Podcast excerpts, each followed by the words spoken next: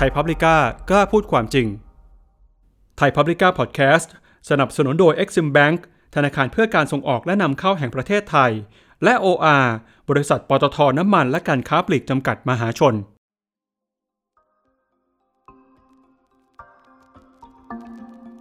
ใน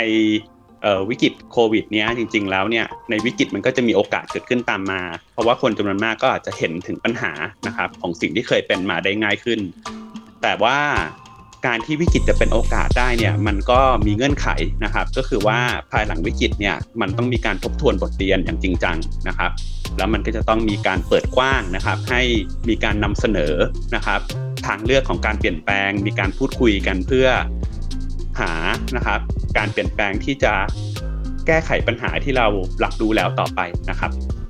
นี่คือเสียงของดรทรปิติดลจากคณะเศรษฐศาสตร์ มหาวิทยาลัยธรรมศาสตร์นะครับที่จะมาพูดคุยกับเรา เรื่องการใช้วิกฤตโควิด -19 เพื่อสร้างให้เกิดสวัสดิการในประเทศไทย โดยดรทรนะครับก็เป็นนักเศรษฐศาสตร์อีกหนึ่งท่านในกลุ่ม 19 นักเศรษฐศาสตร์ ที่ได้เขียนบทความในเว็บไซต์ไทยพับลิก้าเพื่อเสนอนโยบาย และการแก้ไขปัญหาในเชิงเศรษฐกิจ ผ่านแว่นตาของนักเศรษฐศาสตร์ ที่คุณผู้ฟังสามารถเข้าไปอ่านได้ ในซีรีส์ที่มีชื่อว่าโควิด -19 กับ 19 นักเศรษฐศาสตร์ครับ นอกจากนี้นะครับรายการของเราก็ยังมีนักเศรษฐศาสตร์อีก 2 ท่าน ที่จะมาร่วมพูดคุยกัน เรื่องการปฏิรูปนโยบายทางการคลัง และระบบภาษี ก็คือ ดรภาวินสิริประพานุกูล จากคณะเศรษฐศาสตร์ มหาวิทยาลัยธรรมศาสตร์ และดรอธิพัฒน์มุทิตาเจริญ จากคณะเศรษฐศาสตร์ จุฬาลงกรณ์มหาวิทยาลัยครับรายการของเราในวันนี้นะครับก็จะมาชวนตั้งคำถามกัน ว่าเราจะใช้วิกฤตโควิด -19 ในการสร้างให้เกิดสวัสดิการกับประเทศไทยได้อย่างไร โดยเศรษฐกิจที่บอบช้ำมาจากวิกฤตในครั้งนี้จำเป็นต้องใช้เงินจำนวนมหาศาลในการเยียวยา เราควรจะระมัดระวังการใช้นโยบายทางการคลังอย่างไร โดยเฉพาะจากการใช้เงินในพรกกู้เงิน 1 ล้านล้านบาท และการปฏิรูปนโยบายภาษี เพื่อเยียวยา และสร้างความยั่งยืนทางการคลังให้กับประเทศไทยในระยะยาว มาติดตามกันได้ในรายการวันนี้ครับ สวัสดีครับ นี่คือรายการข่าวเจาะพอดแคสต์ข่าวเชิงสืบสวนสอบสวน โดยสำนักข่าวออนไลน์ไทยพับลิก้ากับผมจุรติขันติพโลครับ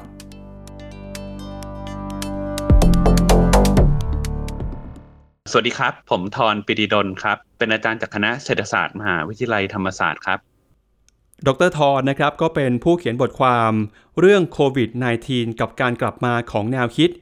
decommodification ครับ ซึ่งเดี๋ยวเราก็จะไปคุยกันต่อนะครับ ว่าแนวคิดนี้คืออะไร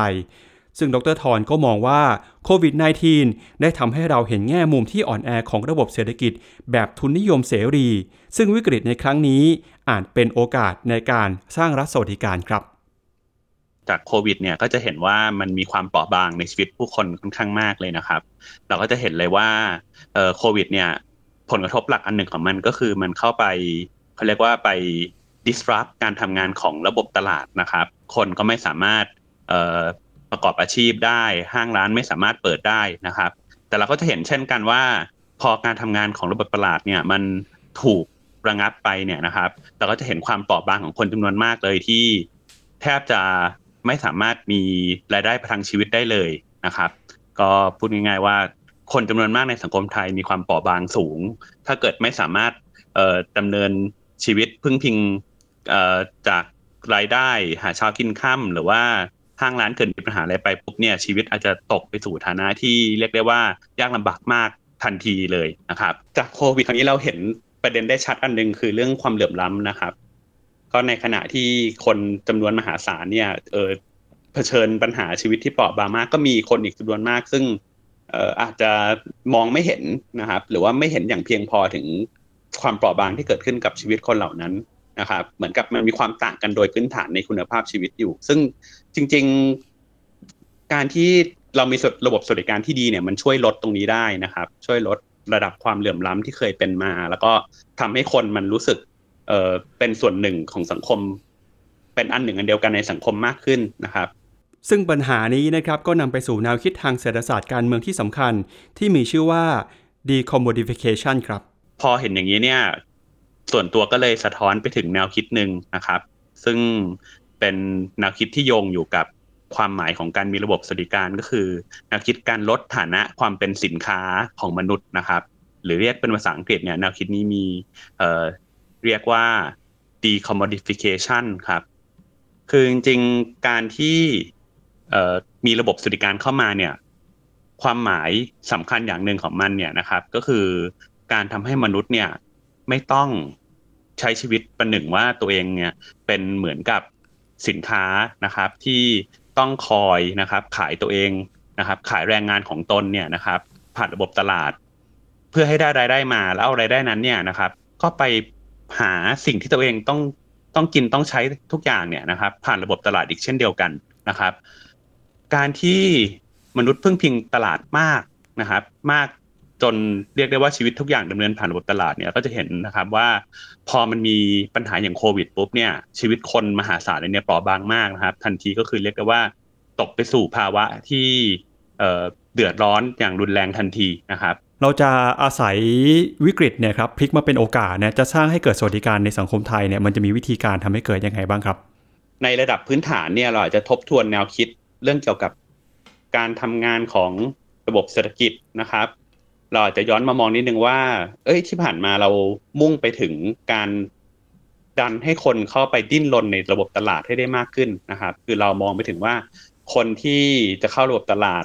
เข้าสู่ตลาดแรงงานสุดท้ายต้องหาทางดิ้นรนพัฒนาตัวเองให้ได้ดีที่สุดนะครับ แต่จริงๆเราอาจจะลืมมองไปอีกด้านหนึ่งเช่นเดียวกันว่าการมี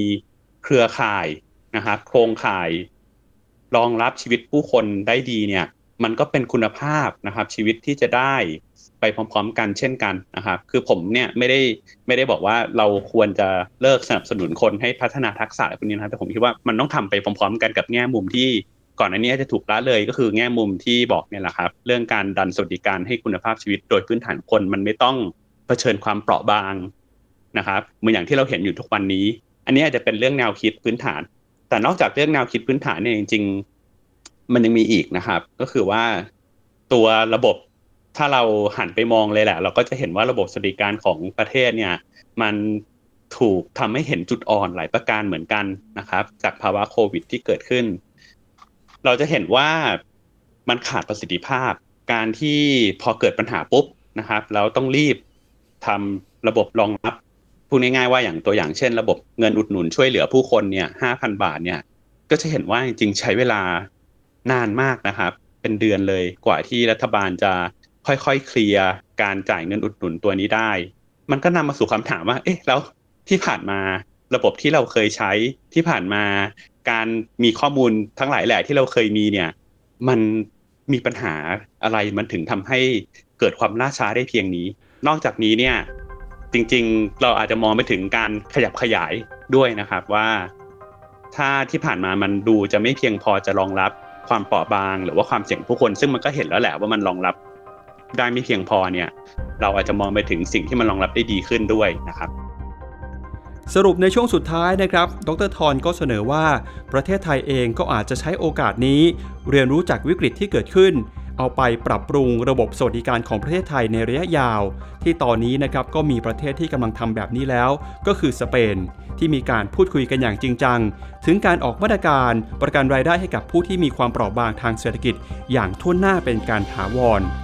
แต่แน่นอนนะครับว่าการจะเยียวยาหรือว่าสร้างสวัสดิการให้เกิดขึ้นในประเทศได้จำเป็นต้องใช้เงินมหาศาล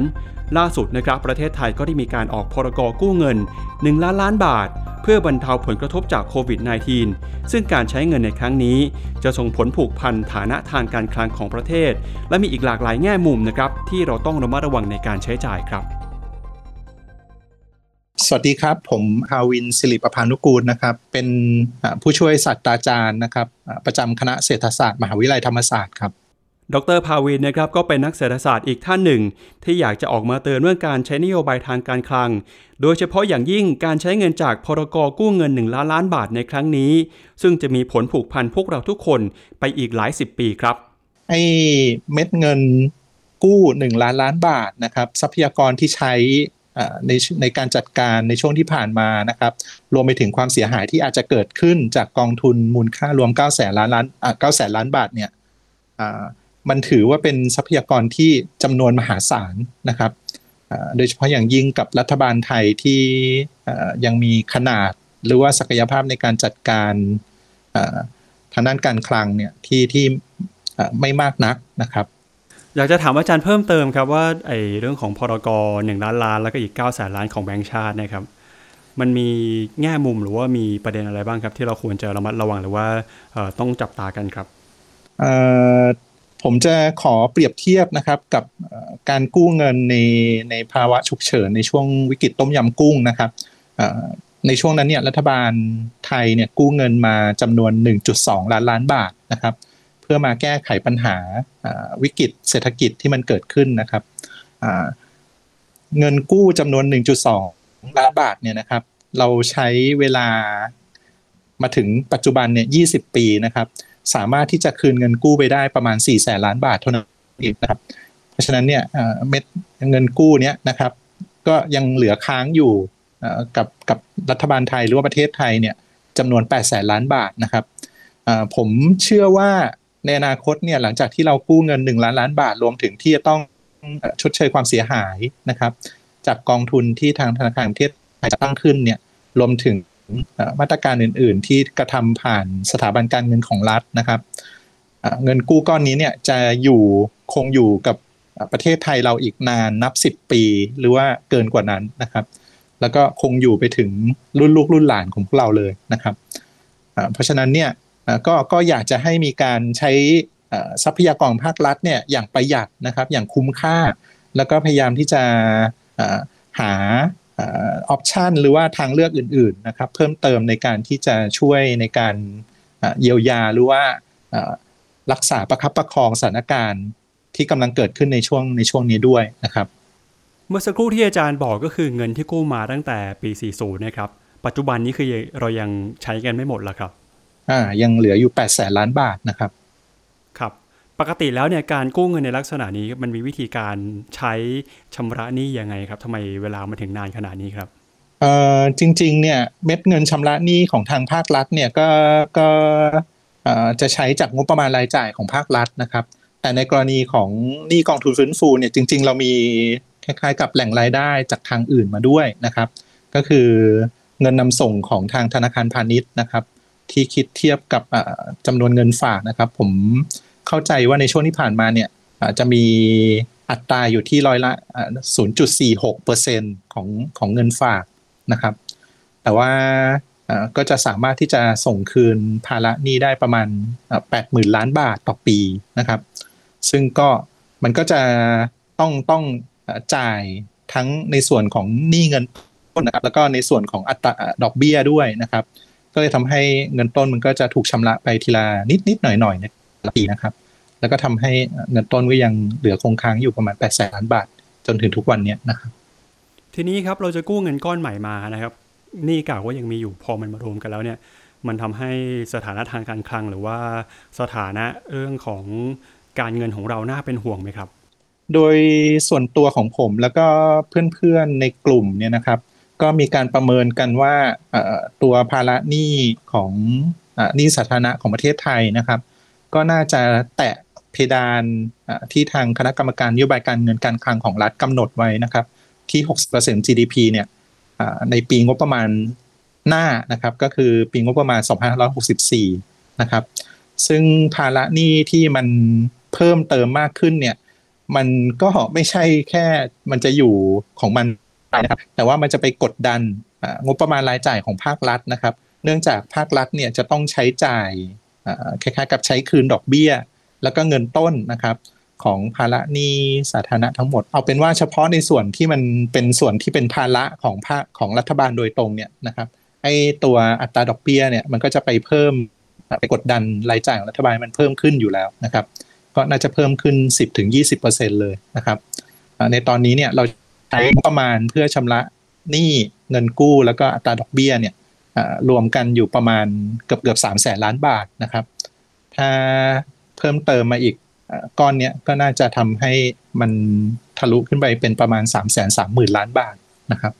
แล้วก็ไอการชำระหนี้เนี่ยนะครับซึ่งก็จะไปเบียดบังทรัพยากรในอนาคตเนี่ยมันก็จะทำให้ศักยภาพของภาครัฐนะครับ ในการนำเงินไปแก้ปัญหาระยะยาวของประเทศเนี่ย มันก็จะลดลงนะครับหนี้ที่แตะเพดานเนี่ยผมเชื่อว่าสุดท้ายเนี่ยทางคณะกรรมการนโยบายการเงินการคลังภาครัฐเนี่ยนะครับ ก็จะจะปรับเพิ่มเพดานหนี้สาธารณะต่อ GDP ของประเทศไทยไปอีกนะครับ เพราะว่าไม่อย่างนั้นเนี่ยเราจะไม่มีช่องว่างในการดำเนินนโยบายการคลังใด ๆ เลยนะครับ ซึ่งซึ่งมันทำไม่ได้นะครับทีนี้เนี่ยจะบอกว่านี่สาธารณะระดับ 60% GDP เนี่ยมันอยู่ในระดับที่สูงหรือว่ามีความเสี่ยงมากเกินไปไหมเนี่ย จริง ๆ มันก็ยังไม่ยังบอกไม่ได้ชัดเจนขนาดนั้นนะครับ เนื่องจากว่าจริง ๆ เนี่ยผมเชื่อว่าประเทศต่างๆ ซึ่งก็อยู่รอบๆข้างเรานะครับ ก็น่าจะมีการกู้เงินเพื่อจัดการกับปัญหาวิกฤตครั้งนี้ในลักษณะเดียวกันนะครับ ซึ่งทำให้สัดส่วนหนี้สาธารณะต่อ GDP ที่ 60%เนี่ยมันก็ยังคงอยู่ที่ประมาณระดับกลางๆนะครับ เมื่อเทียบกับประเทศเพื่อนบ้านของพวกเรานะครับ แล้วก็ยิ่งถ้าไปเทียบกับประเทศพัฒนาแล้วนะครับ ในอาเซียนเราก็มีสิงคโปร์นะครับ ที่นี่สาธารณะต่อ GDP เขาเนี่ยเกินร้อยเปอร์เซ็นต์ไปแล้วนะครับ ของญี่ปุ่นนี่นี่สาธารณะต่อ GDP มันเกินสองร้อยเปอร์เซ็นต์ไปแล้ว เพราะฉะนั้นเนี่ยคือเราบอกไอ้หกสิบเปอร์เซ็นต์เนี่ยมันก็ไม่ใช่อัตราที่มันทะลุไม่ได้นะครับ เพียงแต่ว่าการมีหนี้สาธารณะ ต่อ GDP ที่ระดับที่สูงเกินไปนะครับ ในขณะที่ประเทศของเราเนี่ยยังมีฐานะอยู่ในระดับประเทศกำลังพัฒนานะครับ ในระดับรายได้ปานกลางของโลกอย่างเงี้ยนะครับ ก็อาจจะกระทบกับความเชื่อมั่นบ้างนะครับ แต่ว่าก็ก็ยังไม่ได้ร้ายแรงขนาดที่จะไม่สามารถดำเนินนโยบายการคลัง ไม่มีช่องว่างในการดำเนิน การทำอะไรเลยได้นะครับ ในบทความที่ชื่อว่าร่วมทุกร่วมสุขโมเดลของดรภาวินนะครับก็ได้ประเมินว่าการกู้เงินฉุกเฉิน1ล้านล้านบาทถ้าไม่บริหารจัดการให้ดี น่าจะมีเพียงพอ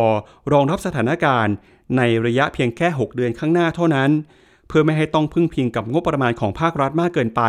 ในระยะสั้นนะครับ ก็มีสิ่งที่ภาคเอกชน สามารถช่วยได้ ดรภาวินนะครับก็เรียกโมเดลนี้ว่า ร่วมทุกข์ร่วมสุขโมเดลครับ ตามบทความที่เขียนนะครับ จริง ๆก็ผมผมตั้งชื่อโมเดลนี้ว่าเป็นโมเดลร่วมทุกข์ร่วมสุขนะครับ ผมมองว่านะครับในวิกฤตโควิด -19 เนี่ยนะครับทรัพยากรในภาคเอกชนในหลาย ๆ ส่วนเลยเนี่ยมันถูกมันถูกฟรีหรือว่ามันถูกไม่ถูกใช้ประโยชน์นะครับในบทความเนี่ยก็พยายามที่จะหาโมเดลนะครับที่จะมาลดภาระทรัพยากรของภาครัฐนะครับ ผ่านการใช้ทรัพยากรที่มันไม่ถูกใช้ประโยชน์นะครับของภาคเอกชนในปัจจุบันนะครับ ซึ่งวิธีการหนึ่งก็ผมก็คิดถึงการที่จะสามารถดำรงอยู่ได้ในระยะยาวๆเลย เพราะว่าเรายังไม่แน่ใจว่าโควิด -19 เนี่ยจะอยู่กับเราอีกนานขนาดไหนนะครับวิธีการในระยะยาวๆเนี่ยก็คือ เราก็เอาทรัพยากรของภาคเอกชนที่มันไม่ถูกใช้ประโยชน์นะครับยกตัวอย่างเช่นแรงงานของ กลุ่มโรงแรมนะครับ หรือว่าแรงงานในกลุ่มที่เกี่ยวกับอุตสาหกรรมท่องท่องเที่ยวนะครับ ซึ่งช่วงนี้มันมันยังไม่ถูกนำไปใช้ประโยชน์แน่ๆนะครับ ก็เอามาใช้ประโยชน์ในทางอื่นนะครับ โดยที่การใช้ประโยชน์ที่ผมนำเสนอเนี่ยก็คือเป็นการใช้ประโยชน์ในแง่ของการผลิตอาหารหรือว่าสินค้าจำเป็นนะครับ เพื่อที่จะช่วยประคับประคองให้ทุกๆ คนในภาคเศรษฐกิจเนี่ยมันสามารถที่จะ ดำรงชีวิตผ่านช่วงวิกฤตรอบเนี้ยไปได้นะครับ พร้อมกัน ในอนาคตข้างหน้านะครับ การประคับประคองสถานการณ์ที่เน้นพึ่งพาแต่ทรัพยากรจากภาครัฐอย่างเดียว ก็อาจจะไม่สามารถทำให้พวกเราทุกคน รอดไปจากวิกฤตครั้งนี้ไปได้โดยในระยะยาวครับภาครัฐต้องวางแผนการใช้งบประมาณ เพื่อฟื้นฟูภาคเศรษฐกิจ ที่ได้รับผลกระทบอย่างรุนแรง ให้กลับมาดำเนินงานได้อย่างเป็นปกติอีกด้วย เดี๋ยวเราไปพักกันสักครู่ก่อนนะครับ ช่วงหน้าเราจะมาพูดคุยกันต่อเรื่องการออกแบบนโยบายภาษีครับ สวัสดีครับ ผมปั๊บจิรติขันติพโล ผู้สื่อข่าวด้านเศรษฐกิจ และนี่คือรายการข่าวเจาะพอดแคสต์โดยสำนักข่าวออนไลน์ไทยพับลิก้าที่จะพาคุณไปพบกับข่าวเชิงสืบสวนสอบสวน เพื่อความโปร่งใสของประเทศไทย ในประเด็นสังคม เศรษฐกิจ การเมืองและความยั่งยืน พร้อมบทสัมภาษณ์สุดพิเศษจากผู้เชี่ยวชาญในประเด็นที่น่าสนใจ คัดสรรโดยกองบรรณาธิการสำนักข่าวออนไลน์ไทยพับลิก้ารายการข่าวเจาะออกอากาศเป็นประจำทุกสัปดาห์ ติดตามได้ที่เว็บไซต์ไทยพับลิก้า .org Facebook YouTube Apple Podcast Google Podcast Spotify และ SoundCloud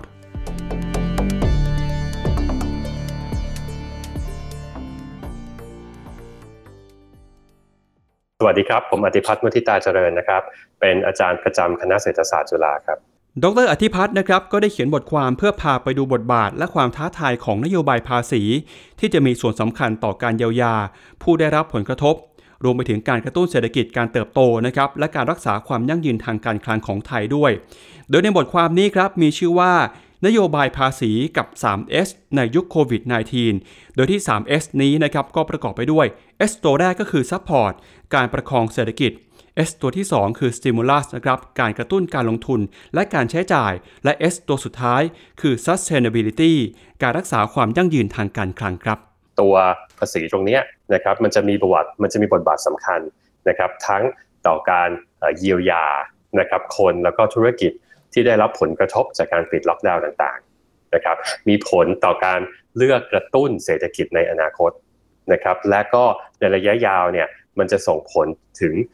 การรักษาความยั่งยืนทางการคลังของประเทศไทยด้วย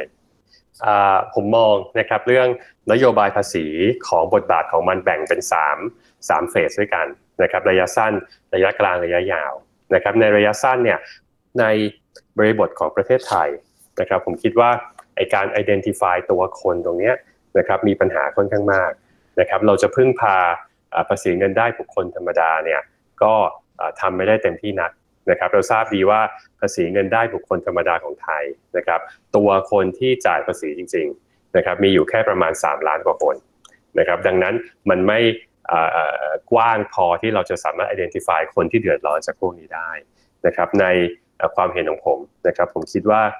ภาษีมูลค่าเพิ่มนะครับเป็นอีกช่องทางหนึ่งที่รัฐบาลสามารถใช้อัดฉีดสภาพคล่องให้กับ SME ได้นะครับเวลาพูดถึงภาษีมูลค่าเพิ่มนะครับผมไม่ได้บอกให้รัฐบาลลด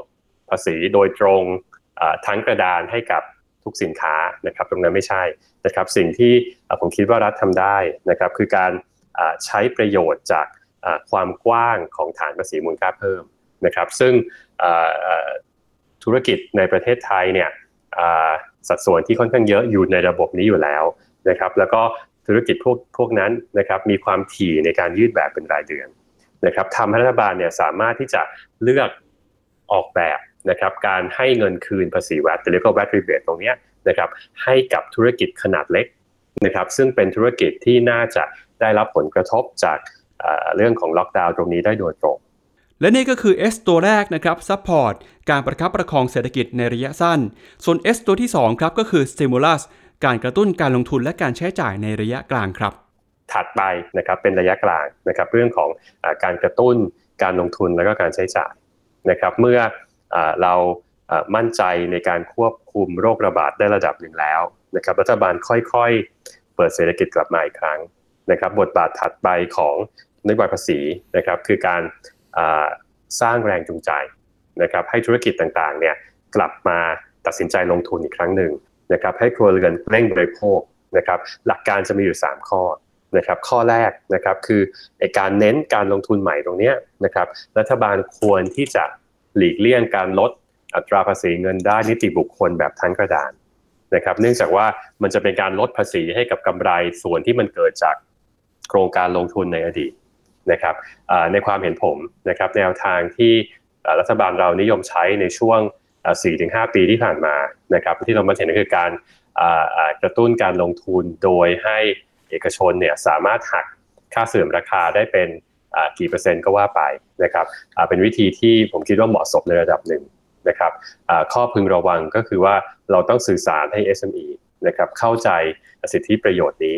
นะครับงานวิจัยต่างประเทศนะครับมักจะชี้ว่า SME เนี่ยมักจะได้ประโยชน์จาก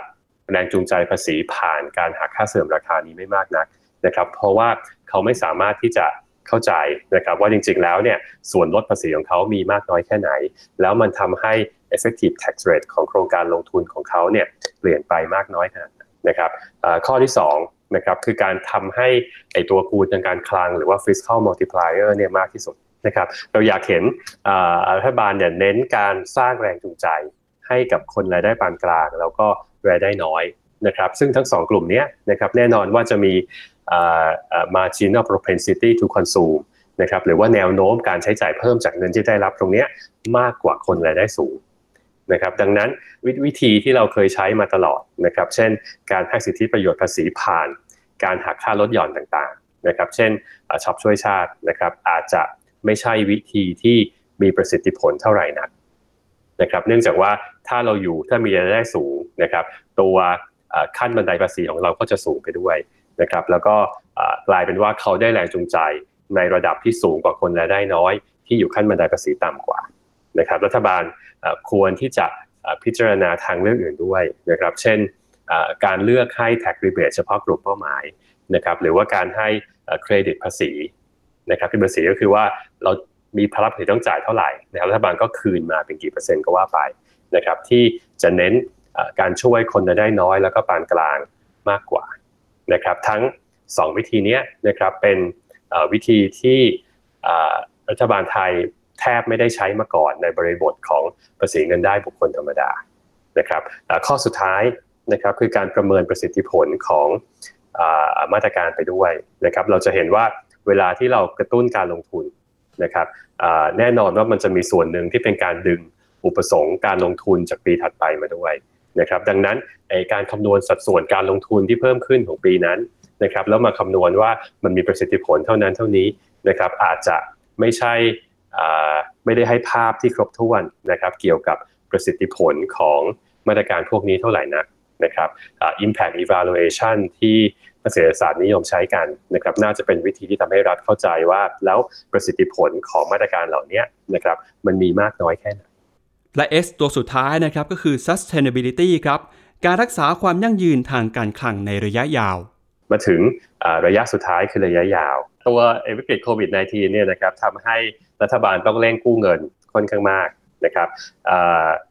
การกู้เงินครั้งนี้นะครับมันส่งผลกระทบสำคัญต่อฐานะการคลังของประเทศ นะครับถ้ารัฐเลือกตู้เลือกกู้เต็มวงเงินนะครับนี่สาธารณะของเราจะขยับขึ้นไปใกล้เคียงเพดานที่ 60%ต่อ GDP ภายในระยะเวลาแค่ 2 ปีนะครับไอ้เจ้าพื้นที่ทางการคลังที่มันหายไปตรงนี้นะครับมันจะสร้างแรงกดดันมหาศาลนะครับต่อการจัดเก็บรายได้ภาษีของรัฐบาลนะครับแล้วก็จะทำให้รัฐบาลเราเนี่ยต้องเจอกับ disruption ต่างๆ เร็วขึ้นนะครับรัฐบาลควรที่จะ วางนโยบายภาษีเชิงรุกนะครับแปลงวิกฤตให้เป็นโอกาสโดยจัดการผ่าน 2 ด้านด้วยกันนะครับอันแรกก็คือการขยายฐานภาษีนะครับทั้งในส่วนของเศรษฐกิจนอกระบบนะครับแล้วก็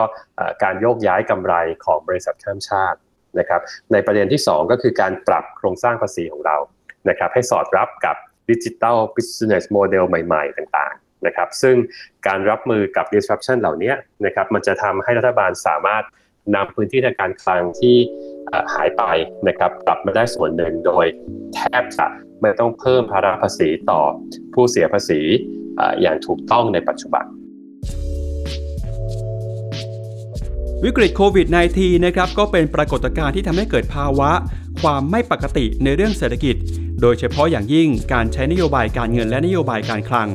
นักเศรษฐศาสตร์ของเราในวันนี้ทั้ง 3 ท่านนะครับ ก็เห็นตรงกันว่าเราควรจะใช้วิกฤตในครั้งนี้ เป็นโอกาสในการทบทวน นโยบายเศรษฐกิจของประเทศไทย ไม่ว่าจะเป็นเรื่องของการสร้างสวัสดิการให้เกิดขึ้นในสังคม การจัดสรรทรัพยากรทางเศรษฐกิจของภาครัฐและภาคเอกชน รวมไปถึงนะครับ การออกแบบนโยบายภาษี เพื่อเยียวยา และรักษาความยั่งยืนทางการคลังของไทยครับ ซึ่งเราก็ต้องใช้วิกฤตในครั้งนี้นะครับ เป็นโอกาสในการทบทวน และสร้างให้เกิดการเปลี่ยนแปลงทางเศรษฐกิจในอนาคต ทุกวิกฤตมักมีโอกาสซ่อนอยู่นะครับพวกเราในฐานะผู้เสียภาษีไทยนะครับขอเอาใจช่วยผู้วางนโยบายภาษีทุกท่านครับ